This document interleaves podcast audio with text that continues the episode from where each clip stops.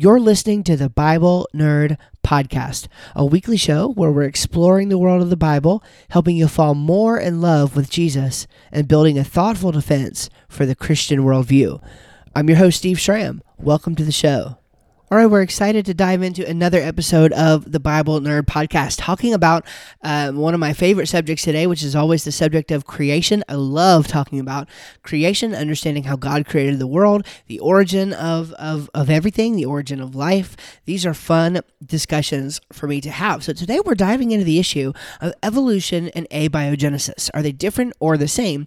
And I will explain what I mean when I get to that question. First, before we dive in, let me remind you that this and every episode are sponsored quite literally by the work I do in my website design and marketing business, NorthMac Services. We do work for small pro, uh, excuse me, small businesses, nonprofits, um, influencers, and thought leaders, things of that nature.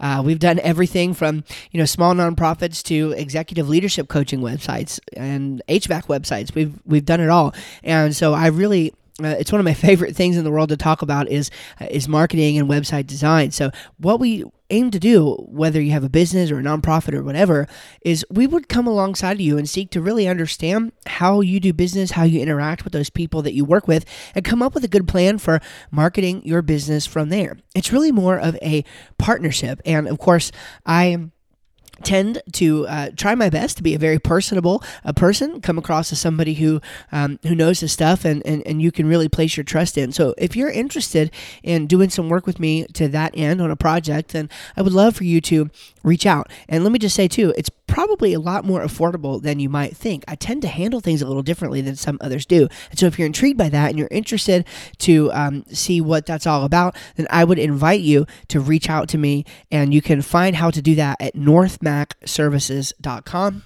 northmacservices.com go there and you can check out you can sign up to to to have a conversation with me and I would absolutely love that and you can see what other kinds of things we do as well. Well, without any further ado, moving along here to this issue of evolution and abiogenesis. Now, these are two very important parts of the origins conversation. And even though that's the case, there's often some confusion r- about how these relate uh, to each other and even what they mean. Uh, you know, are they sa- are they the same thing? Uh, are, are evolution and abiogenesis uh, the same thing in some sense? Is there a distinction? Um, what, if there is one, is the distinction? Uh, do they relate to another uh, in some way? Uh, these are all very important questions, and we're going to attempt to answer them here as we go along. And I would like to frame our uh, discussion in terms of probably the two most common viewpoints with respect to this issue. You know, here's what I mean. Typically, the creationist will make the mistake of conflating these concepts into one. Conflating them into one. They may say something like this Well, we know evolution didn't happen because evolution cannot create life. We know evolution didn't happen because evolution cannot create life. Just think about that for a minute. Do you find that, that you think that's a true um, statement or not? Well, it has a profound imp- imprecision to it, to say the least. And, and as we'll see, uh, evolutionists are going to take issue with this because of that. And again, I'm not necessarily saying that certain informed creationists will say that. I'm saying that this might be a, a very popular understanding of what a creationist position might look like, um, even though there's uh, some technicalities to it. And that's why we're talking about it today. There's technicalities that we need to look at. And ultimately, uh, you know, we don't become uh, Bible nerds for Bible nerdery's sake. Um, we, we seek to understand. We seek to understand the Bible. We seek to understand those who disagree with us. We seek to understand ourselves better. And through that, we can carefully think through these issues and not go just with what is, you know, gets uh, uh, promulgated by certain popularizers. We can actually be careful thinkers and make distinctions such that we don't have to just go along with the crowd on either side. Now, on the other hand, you've got the evolutionist, and I'm going to harp on them too because they say something like this. Well, of course, abiogenesis is irrelevant to whether or not evolution occurred. Abiogenesis is irrelevant to whether or not evolution occurred. Think on that statement for a minute. Let's see, is, is that statement accurate? Does that statement make sense? Well, creationists are going to take issue with this because it misses a very crucial, crucial point. So let's discuss these. We're going to start by defining the terms. Let's start with evolution. The term evolution essentially means change over time. Now, to determine how much change is going to require a lot more work. To do that, we have to determine the molecular limits of DNA and RNA. We have to consider factors like uh, epigenetics and other environmental circumstances, how the uh, environment around affects the way an organism changes over time. And um, as you might imagine, there's no shortage of opinion uh, with respect to what evolution can accomplish. A lot of people have different ideas about this. This is not a cut and dry issue. Many people from many different worldview persuasions have uh, issues here, have disagreement here. It is not black and white. It's just not. It's just not. Now, many believe that evolutionary mechanisms can, on their own, account for significant changes between organismal populations. These changes are the route through which biological evolution has occurred from, on the evolutionist view, the moment just after life began. And so, therefore, right, all life is ultimately related. That's this most common conception of the idea of biological evolution. There's no real distinction here. It's just this idea of universal common ancestry that all life is created and that the standard evolutionary mechanisms that we talk about, random mutation, natural selection, these things can accomplish that. Now, others believe that certain organisms must have been actually specially created to have distinctions from others.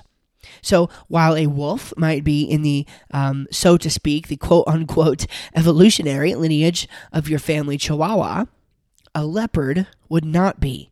A leopard would not be. There's a different You've got a canine versus a feline, ultimately. You've got a dog versus a cat, and these things would not be ultimately related. So, there are a multiplicity of ways that experts seek to define evolution. If you just go to the Stanford Philosophy um, uh, uh, Encyclopedia of Philosophy, you can see uh, how complicated this issue is. And by the way, you can find the link to that in the show notes there at our website, steveschramm.com. And uh, there's just so many ways that experts try to define these things, and there's so many considerations. Um, and often uh, those definitions and those distinctions become outdated the more scientists learn, or at least um, the more they uh, they think they learn. So the most important takeaway here is that we are referring to biological evolution. Let's get that straight. We are referring to biological evolution, and the semantics really do matter. They really do matter. Here's why, at least uh, one reason why. Um, abiogenesis actually means uh, the origin of life from non living matter, according to Webster's. Now, what's interesting is that in support of this definition, they cite David Warmflash and his colleagues on the following. Listen to what they say. Quote, According to the conventional hypothesis, the earliest living cells emerged as a result of chemical evolution on our planet billions of years ago in a process called abiogenesis. Close quote. So, therefore, the conventional hypothesis, so to speak, would seem to rely on some sort of evolution, namely chemical evolution, in order for the process of abiogenesis to take place. Now, biogenesis itself simply means the origin of life. And according to one source, the law of biogenesis is this the principle that living organisms develop only from other living organisms and not from non-living matter. Okay, close quote. So let me uh, let me kind of summarize this here, okay? We have to look at the biological diversity of life on earth. And one of the questions we have to ask is, how did it get this way? And the theory of biological evolution seeks to explain that. I think it's wrong, but it it's an option on the table. It's it's a way that seeks to explain that data and, in some cases at least, does a good job of it. But now, remember, the creationist says, geez, well, you know, evolution and abiogenesis are basically the same thing. Well, the, the evolutionist says, well, they're not the same thing at all. They're not even remotely related. Well, guess what? They're both wrong. They're both wrong. Abiogenesis, according to an expert in the field, is a chemical evolution process. It's a process that is um, uh, basically resulted from chemical evolution. Okay, so chemical evolution seems to be the, the driver of abiogenesis, whereas, um, again, a distinct a form of biological evolution is the driver of the evolutionary uh, project that Darwin set in motion. So we're working with two very distinct but also related concepts the arising of organic living matter from non living matter and its subsequent change over time. So it's the arising of organic matter from non living matter, that's one, matter, excuse me, and then its subsequent change over time, that's two. That's the second concept. So, what does evolution do? Well, evolution, uh, again, it tends to be kind of a moving target, right? Um, it's hardly surprising. Those who hold to this theory expect it to account, again, for all biodiversity of life on Earth. I mean, this is astounding. Everything that you see, everything that you see, from that which we can see under a microscope that is living to the biggest land animals that ever roamed the earth. This is the, the breadth of biological diversity that seeks and demands to be explained. And the evolutionary hypothesis is one of those um, offered explanations. Okay. And that's the idea. It has to account for all of this that we've observed in the world over the great amount of time of a purported 4.5 billion year history of life on Earth. Again, I disagree with that as well, but that's what they have to explain. They seek to explain what they believe is a 4.5 billion year history of life on Earth. And again, that's the history of the Earth in general. Life arose uh, on their theories a few million years after that. But again, you know, who really knows, right? I mean, that, that um, it's all speculation.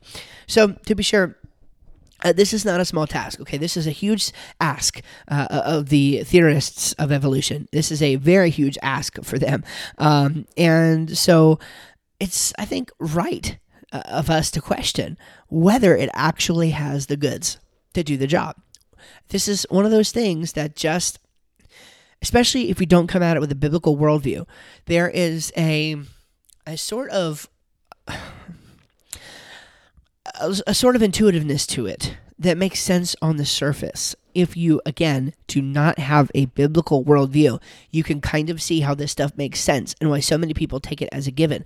That's why one of the things you'll hear from a lot of creationists is when they first became a Christian, they were still evolutionists for a while because they didn't really have a full grasp. They didn't really understand what would be so problematic about it because uh, you're just baked into this way of thinking from a very young age. If you are not raised with the ability, or excuse me, I guess I should say, if you are not raised by people who have taken the time to develop their own ability to think other, otherwise and to, to come to their own conclusions and you know have been a biblically sound thinkers themselves then you're probably not going to come to the table approaching it with any expectation of changing your view even on this idea of evolution so it's no surprise to me that many people buy into this because it sounds believable on the surface of it. It's when you dive into the details that it gets a little bit more dicey. Now, in my interview with Dr. Michael Behe, we discussed the abilities and the inabilities of evolutionary mechanisms in far greater detail than we're going to go in this article. So I would encourage you to check out that interview. But again, what I'm going to say here is based on that. In short, evolution works by the invocation of a number of biological processes, most of which can be summarized by this statement random mutation acting on natural selection. Random mutation acting on natural selection. Now, there's further clarification needed here for the process of randomness, and we're not going to go too far into this, but I'm just going to bring this out to you so that you have context, okay? There's quite a bit of debate these days on what's meant by this term. Um, at least in terms of uh, some popular work that's going on right now. Uh, not, not surprisingly, as if you follow my material, uh, the work of Dr. William Lane Craig. Uh, he has really been working on this issue here lately, and so this is one of those things um, that uh, he makes a point of in order to show that there's no uh, contradiction, and I again I disagree with him. But what he's going to do is define this concept of randomness in such a way where there would be no contradiction between evolution and the Bible in terms of uh, whether or not evolution is a guided or unguided process. So here's what we mean. Uh, by this. So w- with randomness, of course, the most common idea is that randomness is akin to like chance, something like that, just completely unguided, undirected, just pure chance that any particular organism has any particular set of features, ends up in any particular environment, acts any particular way in that environment, changes into any particular other thing over time in that environment. In other words, everything just happens by chance. Okay? They could have been any other way but they're not. They're the way that they are. They just happen to be the way that they are.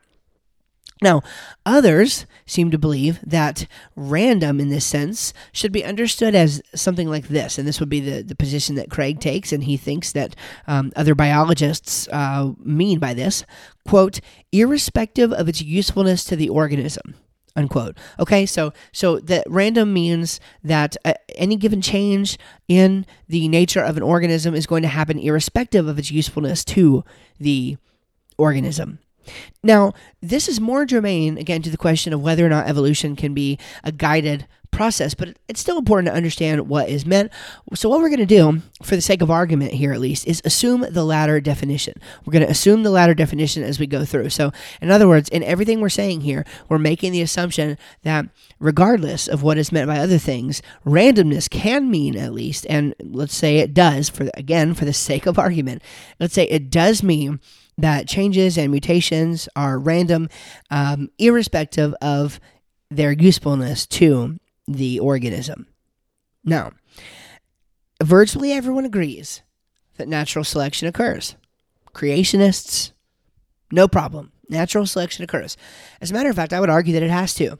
Okay, it's merely a way of representing this tautology. Those who are selected survive, and those who survive were selected. In other words, it's the survival of the fittest.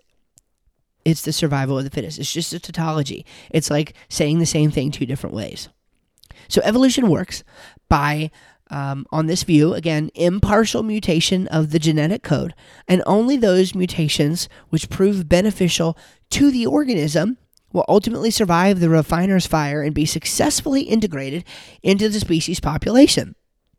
Now, you might take issue with what evolution is ultimately able to accomplish, but it's nevertheless true that change takes place over time in biological organisms.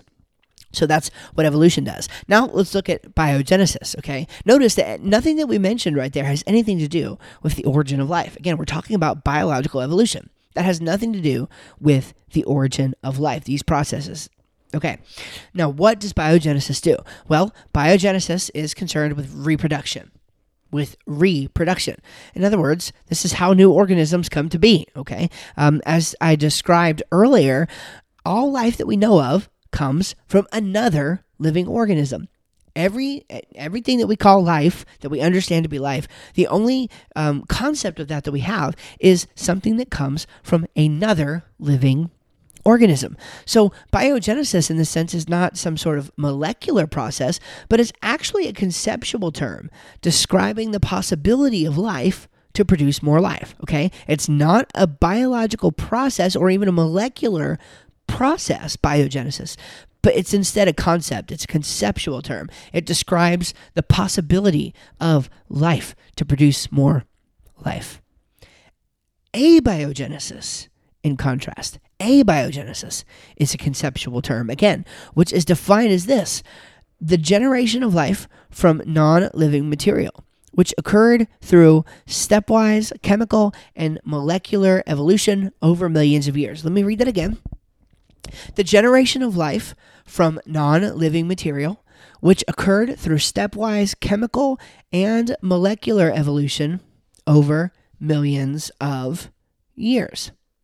Now, this quotation comes directly from a Wikipedia article, which, uh, you know, Wikipedia is not the most reliable source, but they do provide four scholarly references for this claim, so we can assume that, you know, I think it's a reasonable assumption in this case that they have got the definition fairly correct. So, there's no process, though.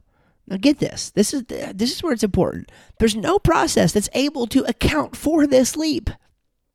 It merely refers to the concept. So even though it says it occurred through stepwise chemical and molecular evolution, remember the concept of biogenesis just says life can produce more life, okay? There is, uh, of course, uh, you know, molecular processes that go on in the idea of life producing more life, but that's so poorly understood. We don't have a clue what that means. So, how do we have any more of a clue? We have much less of a clue, in fact, of what that could mean in the case of it. Um, somehow assembling through some sort of evolutionary mechanism. So while they may define it in such a way that it occurs, that the process occurs um, via what they call molecular evolution, we have no idea how this would work. We just, we just don't. We have no idea. We can't even create it ourselves. We have no earthly idea. And to say that we do is to lie. It's a deception. It's just a deception. There's no process that can account for this. It's just the concept. Now, here's what's clear scientists do, in fact, they do appeal to this evolutionary development of life on Earth in order to explain abiogenesis. But again, I will just reiterate there is no, there is just zero physical evidence to support the fact that it took place. There's just none. There is just none. Organic chemist Dr. James Tour summarizes it this way quote, Beyond our planet, all the others that have been probed are lifeless, a result in accord with our chemical expectations. The laws of physics and chemistry's periodic table are universal, suggesting that life based upon amino acids, nucleotides, saccharides, and lipids is an anomaly. Life should not exist anywhere in our universe. Life should not even exist on the surface of the earth. Close quote. So, by definition, abiogenesis does not take place by the same processes which allegedly drive biological evolution. Nevertheless, there is a broad appeal to the evolutionary scenario going on here, uh, especially chemical and molecular evolution, and it's required to even entertain its plausibility. So, um, you, you know, geez, you can just kind of see here that neither the creationist or the evolutionist are right but neither of them are wrong. They actually each make a pretty good point. There are distinctions there, um, but the distinctions between them are not as drastic as um, the evolutionist wants to maintain, and the similarities between them are not as similar as the creationist wants to maintain. Again, there's middle, there's middle ground. I do want to make one point here that kind of um, might help to clarify some of this. You know, words are often equivocal as opposed to univocal. Okay, univocal or equivocal, equivocal. So, um, in terms of informal logic, the root problem here just is this fallacy of equivocation. Since the word evolution is rather plastic, well, and maybe I shouldn't even say it's necessarily uh, the fallacy. It would be a fallacy if used in an argument as a fallacious sense. But there's a substitution going on here between the words. Evolution has a sense of chemical evolution. It has a sense of probably cosmic, I've heard referred to evolution. It has a sense of biological evolution. There are many different kinds that you could talk about depending on what the context is that you're in. And when you sub those out for one another, you get confusion. You get confusion. So that's why you have to clarify what you mean. Let's talk as we come to a close here about what I'm going to call the dependency crisis. The dependency crisis. Now, as we've seen, there's evidence that both the evolutionist and the creationist failure to properly define terms and concepts is the largest, probably, I would say, contributing factor to the confusion that often surrounds this topic. But there's one more problem. I mean, and this is a big a big problem and this is more of a uh, you know kind of a philosophical one and a logical one and frankly a common sense one without abiogenesis biological evolution has nothing to do without abiogenesis taking place on the naturalist worldview, biological evolution has nothing to do. There's nothing to evolve. There's nothing to evolve because there's no life. So, in other words, evolutionary mechanisms have nothing to act upon if life does not exist. Nothing to act upon. And we all get this point. We all recognize this. And here, here's where the evolutionist wants to just double down, right? Well, we're here. So evolution must have happened. They might say something like that. We're here, so it must have happened. Abiogenesis, it must have happened. Evolution, it must have happened because here we are. Well, the problem, of course, is twofold. First, uh, it's a logical fallacy. It's a logical fallacy because that we are here is irrelevant to the question of how we are here. Those are two different things, and you could call this the fallacy of irrelevant thesis. These are two different things. Okay? We are here, that's true, but it's irrelevant because the real question is why. It's why. And the second thing is that it fails to appreciate that the entire evolutionary history of life can be called into question. If the philosophical system which undergirds their theory, philosophical naturalism, rules out the possibility of life, if, if philosophical naturalism rules out the possibility of the existence of life, then it undermines their entire system. It just does. So if there's no life, there's no evolution. So if life is not possible, then there's strong reason to doubt that evolution occurred. Pretty simple stuff. If life's not possible, there's very strong reason to doubt that evolution actually occurred. And of course, if there's no life, there's no evolution. So this means that even though they're distinct in meaning, evolution and abiogenesis are actually very, very much related and very, very much a part of the same discussion. They need each other. They need each other. And without one, the other fails. The other fails. All right. Well, I want to thank you for joining us this week again here on another episode of the Bible Nerd Podcast. This episode was a little bit shorter than they have been recently, and that's probably a welcome break for you uh, to have one a little bit shorter and maybe a little bit more to the point. So, thank you for um, spending your time with us again this week. It's something that I appreciate very much, and I very much enjoy bringing this type of content to you. If you appreciate the work we do and you're looking for a way to support us, I would just encourage you to check out northmacservices.com. Once again, this is the business that I run. It quite literally funds my ministry um, addiction slash uh, hobby, I guess you could say.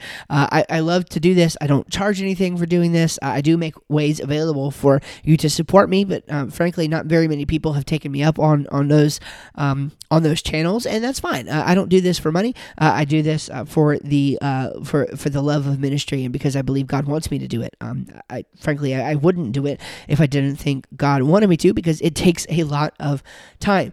So the best way that you could kind of support our efforts and support my ability to keep creating content like this is to do some work with me. If you're somebody or you know somebody who needs website design or graphic work of any sort or uh, marketing help, then I'm your guy. I've worked with small businesses, nonprofits, and um, uh, large businesses. So I am very excited to. Uh, hopefully get to do some work with some people here in my audience. I've already done work with uh, a few of them, and I'm ve- have been very, very thrilled uh, with those projects and how those have turned out. So I would just encourage you to reach out to me at uh, northmacservices.com, see what kind of things we can do there and how we might be able to help you uh, accomplish your goals in your business or your nonprofit or your ministry, whatever the case may be. Okay? God bless you. Tell somebody about the podcast. We're growing. It's the best way we continue to grow. Tell somebody about it. And God bless. We'll see you next week.